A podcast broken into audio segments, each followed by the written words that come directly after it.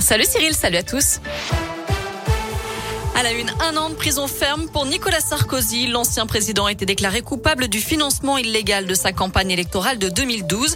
Le tribunal de Paris estime qu'il a volontairement omis d'exercer un contrôle sur les dépenses. Il avait donc conscience du dépassement du plafond. Nicolas Sarkozy a décidé de faire rappel. 13 autres personnes ont été condamnées dans cette affaire Big Malion, dont Jérôme Lavrieux, directeur adjoint de la campagne. Il écope de trois ans de prison, dont un an avec sursis.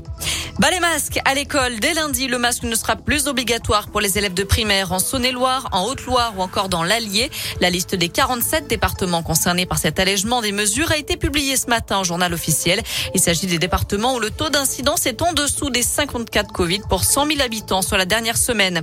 Et puis à partir d'aujourd'hui, je rappelle que le pass sanitaire est obligatoire pour les mineurs de 12 ans et plus. 5 millions de jeunes sont concernés en France. Dans le reste de l'actu, un jeune Albanais de 19 ans condamné à 9 mois de prison ferme pour l'agression d'un homme à l'arme blanche dans le quartier des Salins à Clermont-Ferrand. C'était fin août. Selon la montagne, il était maintenu en détention. La victime d'origine algérienne avait été touchée par des coups de machette et des tirs de plomb, lui occasionnant 6 jours d'ITT. Une violente agression qui aurait été entraînée par le vol à l'arraché du sac d'une jeune fille, amie de l'auteur des coups de feu, toujours introuvable. Deux jeunes filles interpellées tôt ce matin à Bourg-en-Bresse. Les policiers sont intervenus près du tribunal pour deux personnes qui escaladaient une grue. Une fois descendues et en sécurité, elles ont expliqué vouloir admirer le lever du soleil. Une enquête ouverte dans la Loire après un loupé dans la campagne de vaccination. 260 doses du vaccin Pfizer périmées ont été administrées, notamment à une centaine de collégiens et à des habitants de Londaine. Pas de risque pour la santé, d'après les autorités. Leur passe sanitaire ne sera pas suspendu, mais les personnes concernées devront quand même se faire, se refaire vacciner. Comment faire baisser les factures d'énergie alors que les prix du gaz et de l'électricité vont encore flamber dans les prochaines semaines ou les prochains mois? Le Premier ministre Jean Castex est l'invité du journal de 20h de TF1 ce soir.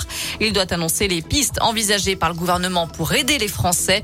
Baisse des taxes, hausse reportée à l'été prochain ou plus de chèques énergie. Autant d'hypothèses évoquées. Allez, on passe au sport avec du foot à suivre encore ce soir. Place à la Coupe d'Europe cette fois-ci. Lyon reçoit les Danois de Brondby à 18h45 à l'OL Stadium de Dessine. De son côté, Monaco se déplace sur la pelouse de la Real Sociedad et Marseille reçoit Galatasaray à 21h.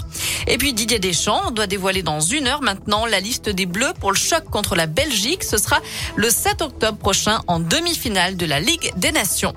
Voilà pour l'essentiel de l'actu. On jette un œil à la météo rapidement avant de se quitter. Alors pour cet après-midi, c'est plutôt pas mal. Hein. Du soleil, du soleil, du soleil et un beau ciel bleu. Les températures sont toujours plutôt agréables pour la saison, comprises entre 17 et 21 degrés pour les maximales partout dans la région.